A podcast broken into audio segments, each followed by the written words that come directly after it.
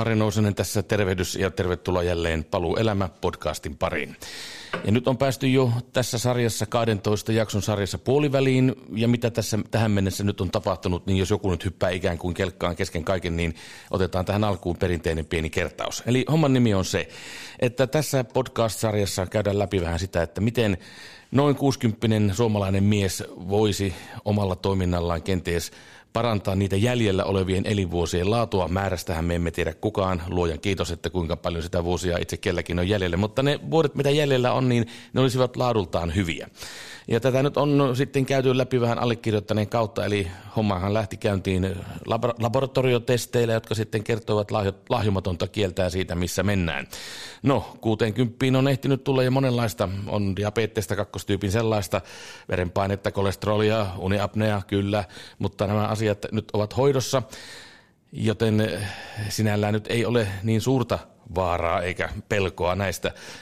Ja tilanteenhan tekee niin, tietenkin sitten metabolinen oireyhtymä, eli ylipainoa, sitäkin on kertynyt. Ja liikunnan kauttahan tätä on lähdetty muun muassa hoitamaan arkiliikuntaa, arjen askeleita lisäämällä ja sitten tietenkin ruokavalio. Ja on puhuttu suolan käytöstä, suolan määrän vähentäminen on hyvin tärkeä seikka ja paljon muuta. Mutta nyt puhutaan sitten asiasta, joka on meidän miesten, meidän suomalaisten miesten yksi voisiko sanoa, suurista terveysuhista. Puhutaan eturauhassyövästä ja puhutaan ylipäätäänkin tuosta mystisestä eturauhasesta. Lisäksi puhumme meidän miesten hormonitoiminnasta. Yleensähän kun hormoneista puhutaan, niin että tahtoo se keskustelu kiertyä aina naisiin, mutta se on aika lailla yksi oikoinen näkökulma, koska hormonitoiminta on myöskin meillä miehillä. Ja tästä puhutaan. Ja tästä se homma lähtee.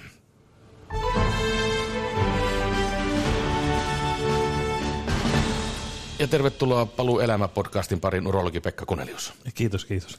Niin, jos puhutaan nyt näistä meidän miesten tällaisista heikoista kohdista, niin jos puhutaan naisten kohdalla, niin kyllähän se rintasyöpä valitettavasti on se naisten yleisin syöpämuoto. Ja meillä miehillä se on eturauhassyöpä. Onko siinä Pekka joku tämmöinen, että se on meidän miesten tämmöinen kropan valuvika sitten tuo eturauhanen? Näinkin ehkä voidaan sanoa, mutta tietysti niin kyllähän tämä peilautuu aika pitkälle silläkin, että me miehet eletään ja kautta maailman nyt pitempään ja paikat rapistuukin ja eturahne muuttaa muotoa ikääntyessämme ja siihen ei pystytä tällä hetkellä puuttumaan, varmaan ei koskaan myöhemminkään, mutta että siihen ikääntymiseen liittyy sitten moninaisia asioita ja yksi on varmasti sitten se eturassyöpä, joka nostaa päätään tuossa pikkuhiljaa 40 ikävuoden jälkeen rupeaa tämmöinenkin pieni riski olemaan enenevässä määrin meillä miehillä. Sano, sanot Pekka, että kun me eletään pitempään, sehän on, se on totta, meidän miesten elinikäodote on kasvanut aika roimasta, niin voisiko se olla jopa niinkin omituista, että, että sitä ei ole oikein luotukaan kestämään niin kovin pitkään? Niin, näinkin voi kommentoida kyllä ilman muuta, mutta että kun me vietämme laadukasta elämää ja on, on pidempi elinikä odotekin, niin toki me sitten mielellään ja ilman muuta puututaan näin. Eturassyöpähän on aika mystinen asia. Se on ollut meillä jo pitkään tiedossa ympäri maailman, että se on meidän miesten yleisin eturas, tai syöpämuoto kaikista syövistä, mutta siinä on paljon semmoisia asioita, että kun siellä voi olla ihan tämmöistä piilevää latenttia syöpää, joka ei välttämättä oikeaksi syöväksi muutukaan. Ja on pohdittukin kautta vuosikymmenten, että onko osa näistä löydöksistä, pitäisikö ne ristiä jopa jollain muulla nimellä, kun löydetään jotain syöpätyyppisiä soluja näytteenotossa eturauhasesta. Niin, koska se, se on vähän semmoinen juttu, että kun kuulee sanan syöpä, niin kyllä se, kyllä se heti niin kuin pistää sydämen hakkaamaan ja tulee heti semmoinen ahdistava olo, että näinkö se oli sitten tämä minun tie, tieni pää tässä, kun sana syöpä mainitaan. Juuri tämä. Mutta että niin en, en vähättele asiaa. Et toki sitten meillä on aggressiivista eturassyöpämuotoa, josta syystä tietysti meidän tässä iässä on hyvästä eturasta tarkkailla, varsinkin jos meillä on oireita, tämmöisiä virsaamisoireita ja urologisia oireita mm. olemassa. No semmoinen testi, joka nyt usein laboratorio näyttää tai laboratoriokokeiden yhteydessä otetaan, on tuo PSA-testi. No itse kävin nyt sitten tuossa kyseisessä testissä ja tuo sitten osoitti tällaista lukemaa, oli 0,33. Miltä okay. se nyt Pekka kuulostaa? Eli sulla oli PSA alle yksi.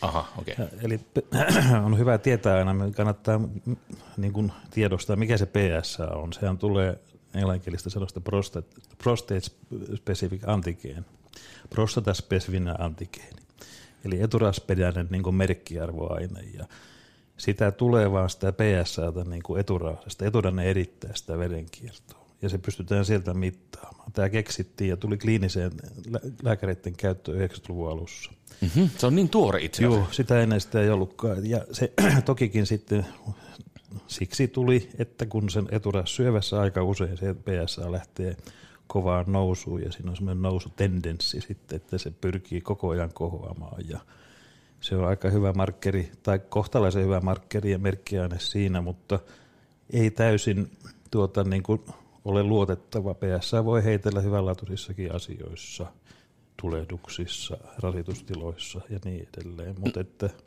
No niin sanot, että mulla on siis, se oli alle yksi, kun se on tuo 0,33. Musta se tuo kuulostaa paljon paremmalta, mutta hyvä on tyynyn tuohon ykköseen. Niin minkä, minkälaiset lukemat pitäisi olla sitten, että olisi syytä sitten jo tulla urologin luokse?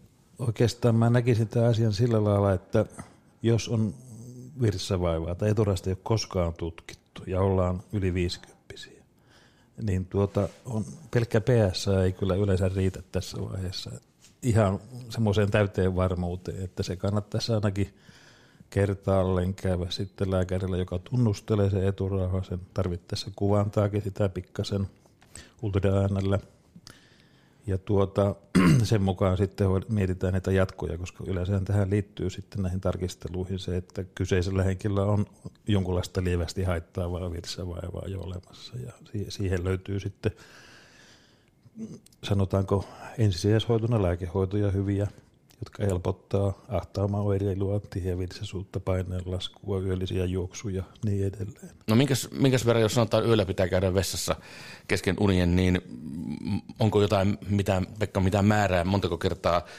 yössä, jos joutuu käymään vessassa, että se olisi merkki jo jostain virtsa, virtsaamisvaivoista? No ei ole mitään sääntöä, mutta no, niin fysiologisesti me tiedetään, että lähempänä 60 ikävuotta meillä miehillä, niin – yli puolet käy keskimäärin kerran pari yössä virtsalla, se on niinkin yleistä. Toki sitten on miehiä, joilla tuota, niin se kertakin riittää, että yöunet menee ihan risaiseksi, kun se rupeaa ilmenemään, niin tarvitaan jo siinä vaiheessa puuttumista siihen tilanteeseen tavalla tai toisella. Mutta tuota, näistä oireista vielä, että 60 ikävuoden iässä on vajalla puolella on tämmöisiä ahtaamaoireita lievänä jo olemassa, että paine laskee aika monilla meistä, se on kaari pienempi. Mm, aivan. Virsaminen kestää vähän pitempään, etenkin aamulla se on vähän hankalampaa. On tämmöinenkin oire, että tulee hirveä kiire on pakko päästä heti tai meinaa virsa karata tai se karkaakin. Aivan. Tällais. No entäs semmoinen asia, urologi Pekka Kunnellus, voiko, voiko tämän eturahoisensa eteen tai voidaanko me miehet tehdä mitään omatoimisesti, jotenkin elää jotenkin tietyllä tavalla tai syödä jotenkin tai liikkua, tai voidaanko omilla tämmöisillä konsteilla mitenkään vaikuttaa siihen, että se ei lähde esimerkiksi tuo PSA nousuun? No jos oikein tuota niin, karkeasti ajatellaan, niin ei, ei voida oikeastaan tehdä sille mitään, että tietysti hyvät elintavat, terveellinen ruokavalio, kuitupitoinen ruokavalio, niin edelleen. Ja, ja tuota, juominen, juominen on semmoista normaalihkoa, että toki juoda pitää, että munuaiset toimii ja virsatiet huuhtoutuu ja niin edelleen. Mutta tuota, jos ahtaamaoireita rupeaa tulemaan, niin silloin meillä on kaikesta tärkeintä meillä miehillä ja näin edelleen on se, että me tyhjätään se rakko aina, kun siltä tuntuu. Mm. Eli nämä Urho Kekkosen aikoinaan urologiset hoito-ohjeet pitää edelleenkin paikkaansa, että käykää miehet virsalla silloin, kun virsettaa. Selvä homma. Ja me mennään eteenpäin tässä podcastissa ja, ja sitten seuraavaksi me siirrymmekin hormonien ihmeelliseen maailmaan.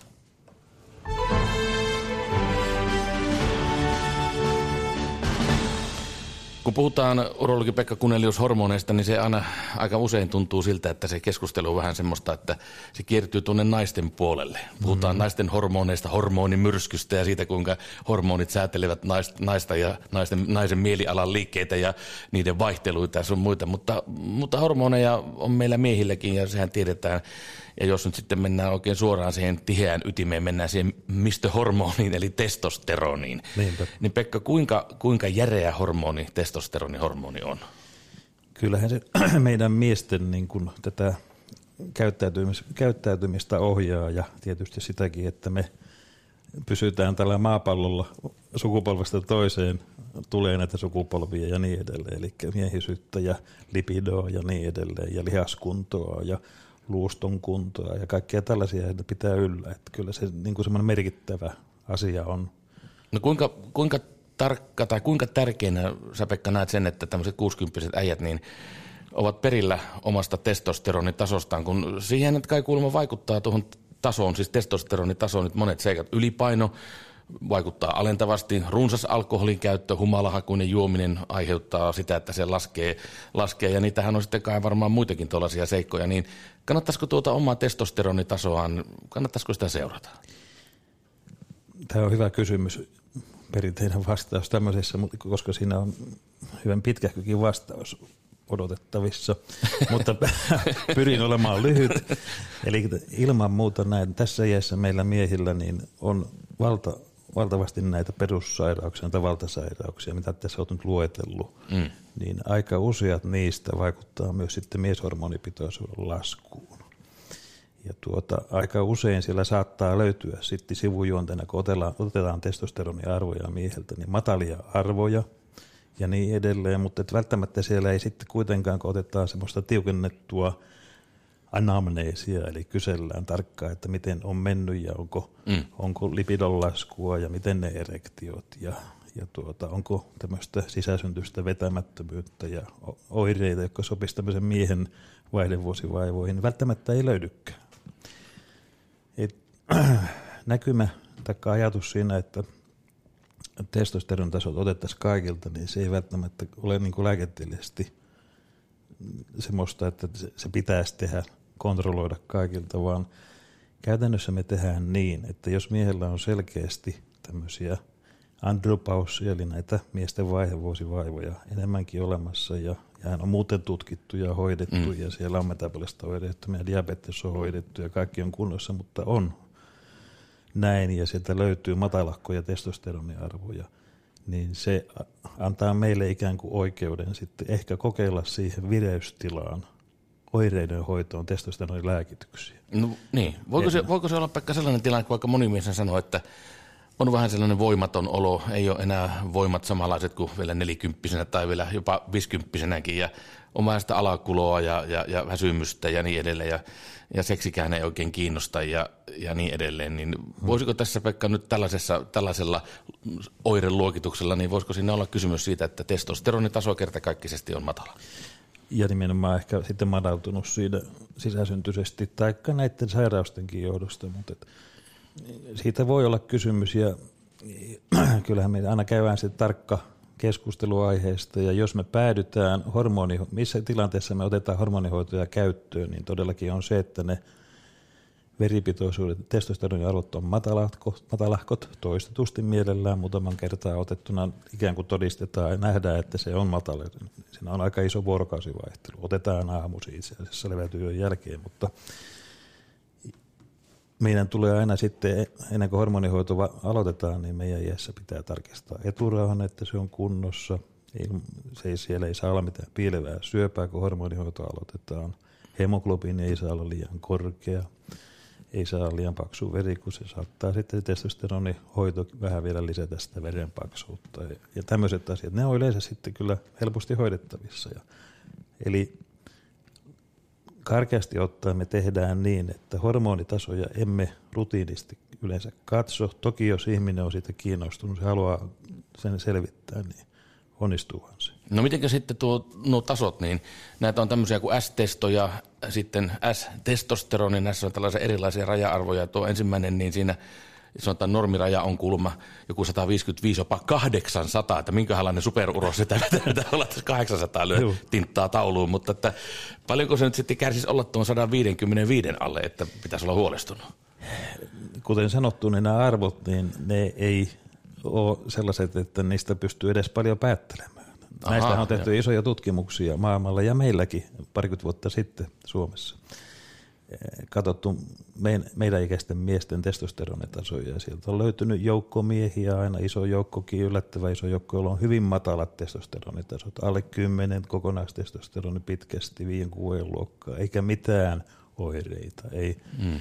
Ja ollaan raavaita ukkoja, on, on, on niin kuin kaikki kunnossa niin kuin testosteronin tämmöiset miehisyysasiat on viimeisen päälle olemassa. Mm. Että se ei kuvaa suoraan sitä harmillisesti kyllä näin, näin, näin arvosta ei pysty paljon päättelemään. Mutta aika, tämähän tekee siis Pekka tilanteen aika, lailla, aika, aika erikoiseksi, että se on vähän tommonen, että no joo, voi olla vaikutuksia, mutta voi olla, että ei ole vaikutuksia.